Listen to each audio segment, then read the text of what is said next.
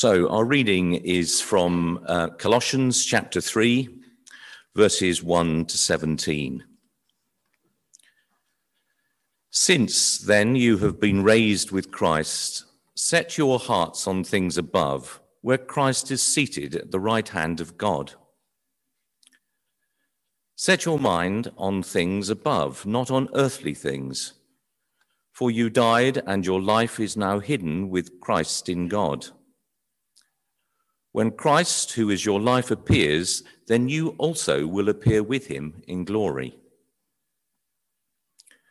Put to death, therefore, whatever belongs to your earthly nature sexual immorality, impurity, lust, evil desires, and greed, which is idolatry.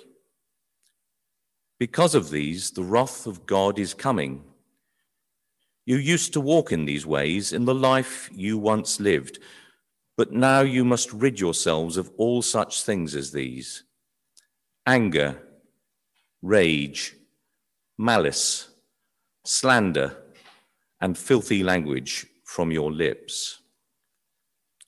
Do not lie to each other, since you have taken off your old self with its practices and have put on the new self, which is being renewed in knowledge in the image of its creator. Here there is no Greek or Jew, circumcised or uncircumcised, barbarian, Scythian, slave, or free, but Christ is all and is in all. Therefore, as God's chosen people, holy and dearly loved, clothe yourselves with compassion, kindness, humility, gentleness, and patience. Bear with each other and forgive whatever grievances you may have against one another. Forgive as the Lord forgave you. And over all these virtues, put on love, which binds them all together in perfect unity. Let the peace of Christ rule in your hearts since as members of one body you were called to peace, and be thankful. Let the word of Christ dwell in you richly as you teach and admonish one another with all wisdom, and as you sing psalms, hymns, and spiritual songs with gratitude in your hearts to God. And whatever you do, whether in word or deed, do it all in the name of the Lord Jesus, giving thanks to God the Father through him. Amen.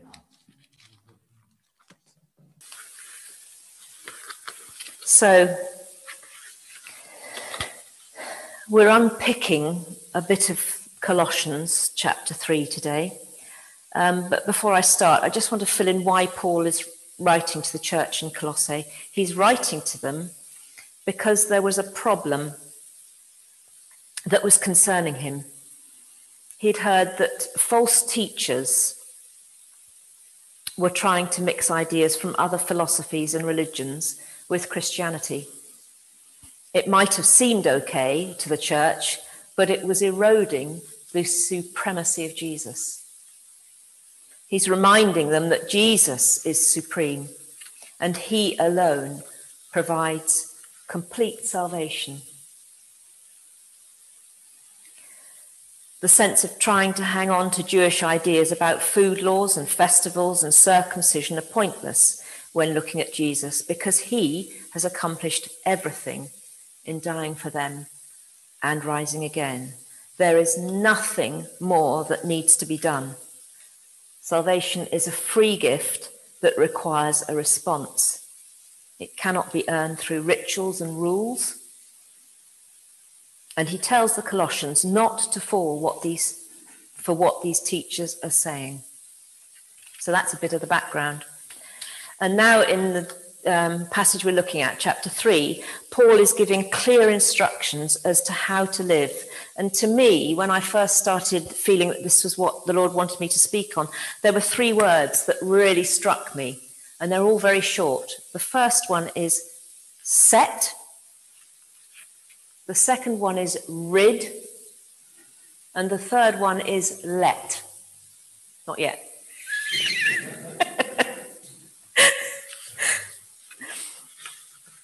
Paul says that we need to set our hearts and minds on things above, not on earthly things. And the minute we yield to Jesus, we've acknowledged his ownership, and this involved, involves obedience to him. So, in a nutshell, stop being selfish and live a different way. Live not for ourselves, but for Jesus and others. Base our lives on how Jesus lives, lived. Put on his character.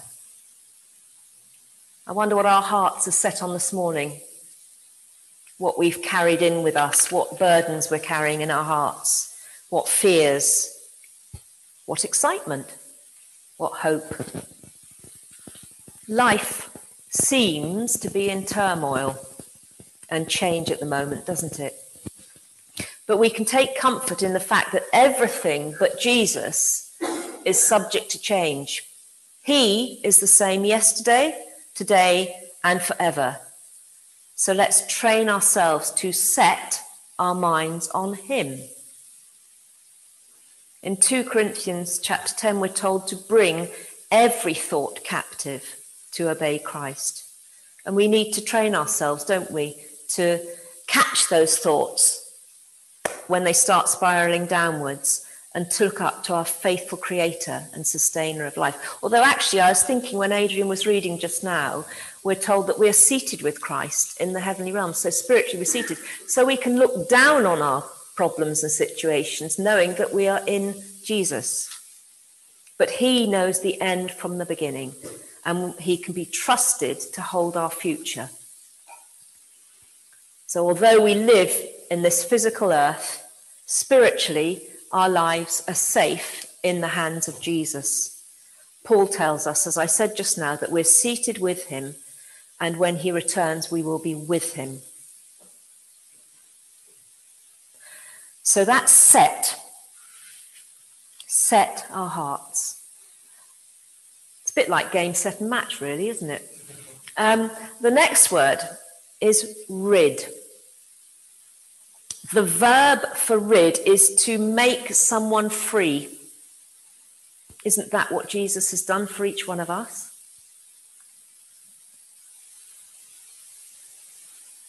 And as we bring our wrong reactions to Him, He is the only one who can set us free. We're told in the passage to rid ourselves of anger, rage, malice, slander, and filthy talk and not lie to each other? Can we honestly say we never feel angry, we never slander others?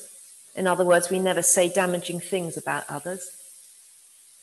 And how about anger? I looked up anger and it said a strong feeling of being upset or annoyed because of something wrong or bad. The feeling makes someone want to hurt others. Or an emotion that can trigger anger maybe fear, guilt, disappointment, hurt. And the only way to deal with that is to rid ourselves of it, to offload it onto Jesus. Paul tells us that we need to, that we're chosen and dearly loved, and we need to clothe ourselves with a different attitude to each other, to clothe ourselves with compassion, kindness, humility, gentleness, and patience, and forgive whatever grievances we have against one another.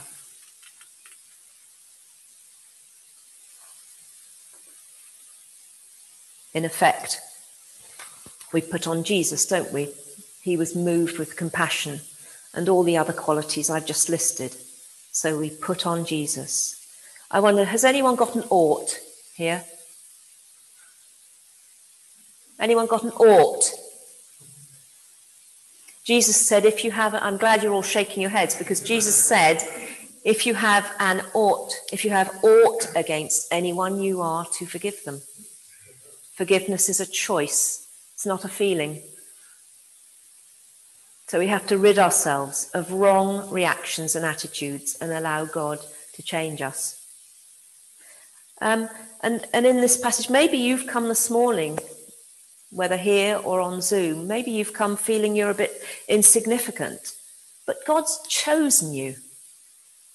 You're here because God has placed you here for such a time as this. You're not a mistake.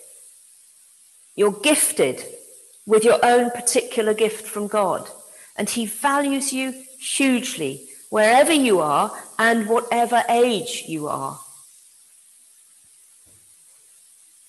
When Jesus taught on the parable of the wedding guests in Matthew 22, he speaks on what the kingdom of heaven is like.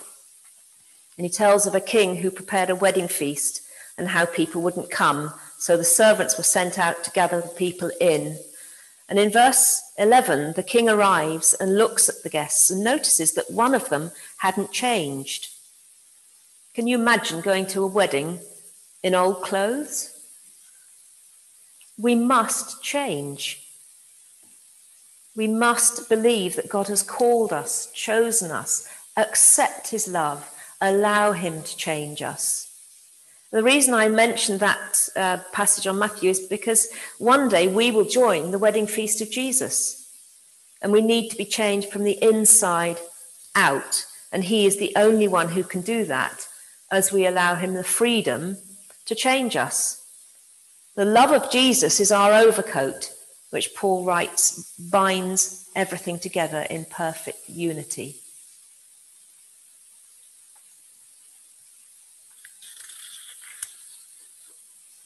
Now, the final word that I want to focus on is let. Steve knows what I'm up to. Um, I don't know if Consume see that. I don't know. It doesn't matter. I just don't know if they see it because I'll explain if. Um, so the word let, thanks, sorry. Uh, the word let got me thinking about the difference in buying a house or letting one. So I looked up what letting a house entailed. Some of you probably know. Sure some of you know, actually. Sorry, Helena. um, and this is roughly what it said. To let is only used by the owner of the property. For example, the owner of a house may want to give the possession or use of it to somebody else for a fixed period. And that got me thinking who are we letting occupy our hearts? Are we letting God occupy our hearts, or are we letting the lies of the devil in? Before we moved here, we set our hearts on the house of our dreams. And as we worked towards moving, we had to get rid of a lot of baggage and stuff that had been sitting in cupboards for years. And that got me thinking. When we open doors and let wrong attitudes in, we need to reopen them not just some of them, all of them, and the windows too, to get rid of the useless stuff that's just clutter. And the Holy Spirit, and ask the Holy Spirit to come in and reveal those areas in our hearts that have been closed because perhaps we've been hurt or disappointed or angered. And as we allow the Holy Spirit room in our hearts, He's the only one who can come and sort those problems out and get rid of the stuff that we've built up, get rid of the baggage. Now, you will see I'm about to wipe these, everybody.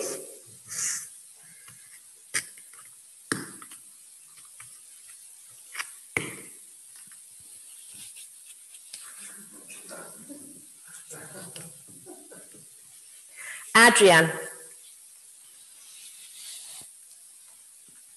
Can you see anything on this paper?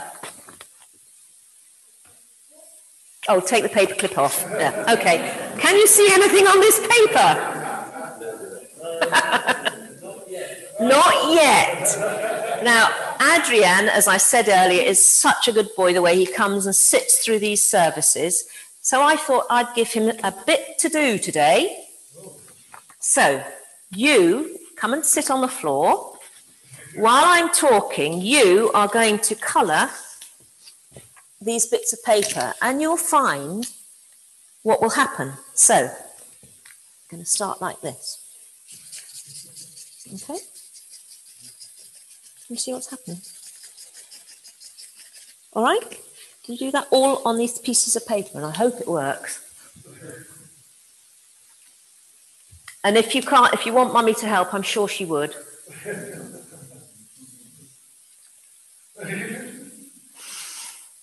Okay, so so we've done set, rid, let. Let. We need to, in this passage, we're told to let the peace of God rule or act as umpire in our hearts. I just wonder this morning how is our peaceometer? Is your peaceometer here? Here? Here? Why is it that one day we can feel so at peace and calm, and then some crisis happens, and within seconds, the peace goes? That must have been how the disciples felt when they were hiding behind the locked doors for fear of the Jewish leaders. But what does Jesus do? He joins them in the locked room and says, Peace be with you. He didn't wait for them to pull themselves together or to muster up faith. He stepped right into the room as their friend and stood alongside them. He is the Prince of Peace. And in Ephesians 2, verse 14, we read, Christ is our peace. We can ask Jesus, with all his forgiveness and compassion, to step right into our fears, our worries, and any anxious thoughts we've, we've got hidden behind doors. It's not showing very well, is it? Oh, okay. Might not on the other one. Anyway. Um, so many times we think we've got to be strong, haven't, don't we? And we think we've got to present a confident front, and we keep the door shut like the disciples because inside we're a gibbering wreck. We're fearful. We're hurt. But Jesus can see right into our hearts, and he understands us totally and offers his hand without judgment or disapproval with this coronavirus, we can easily lose peace and become fearful and downcast, can't we? Because life is so different. It's uncertain. But this is an opportunity for us to reach out to Him for reassurance and peace. And the peace He gives, it's not a fluffy, floaty sort of peace, is it? It's a peace that can't be explained because it's beyond our understanding. Uh, years ago, I experienced um, peace in a way I can hardly, uh, well, I can't explain it. It was, it was just a complete, I should have been a gibbering wreck, wreck because of the circumstance I was in. But there was this strength of, of peace, so much so I, I was sort of thinking, but this isn't right. I can't feel, I don't feel afraid. And that is what God's peace is like. And I pray that each one of us will at some stage or regularly feel his peace. Don't be afraid. So let's let that peace rule in our hearts through these days. And let's also hold out that peace of God to others who are frightened of the effect the virus is having on their employment, on their livelihoods, on families, whether old or young. It's time for the church to step up and be reaching people. So finally, we need to let the word of God dwell in us, settle in us. I don't know, does anyone remember the slogan that went with the start of using the postcode? Uh-uh. It was write it, quote it, use it. Write it, quote it, use it. we need to write the word down. We need to quote it and then use it. The word of God is alive and powerful. It can be used to silence the enemy when he comes in to take away our peace, to steal our peace. He comes to steal, kill, and destroy. But Jesus has come to bring life in all its fullness. It can be used to encourage us. It is God's living word and it's his final authority so, to wind up, for this week, let's set our hearts on heaven because ultimately that's where we're headed. Let's rid ourselves of anger, rage, malice, slander, and filthy language with no lying to each other. And let's let the peace of God rule in our hearts. Let it act as umpire in our hearts. And let's let his word dwell richly. And then, when all that's in place, we can be thankful and sing psalms, hymns, and spiritual songs in our hearts, giving thanks to God our Father. Amen. Now, Adrian, do you think these grown ups are going to be able to read what's written here? Do you know what that is? Do you know what sound that picture's for? Good boy. What about that one? Those two work together to make one sound, don't they? Good boy. And what about that one? They work together to make one sound as well. No? Okay. Okay, well, that's good. You, I didn't think you'd get that one, actually. I think you're very good. Okay, so Adrian knows. Shall I show the camera? Let's see how good you all are at reading.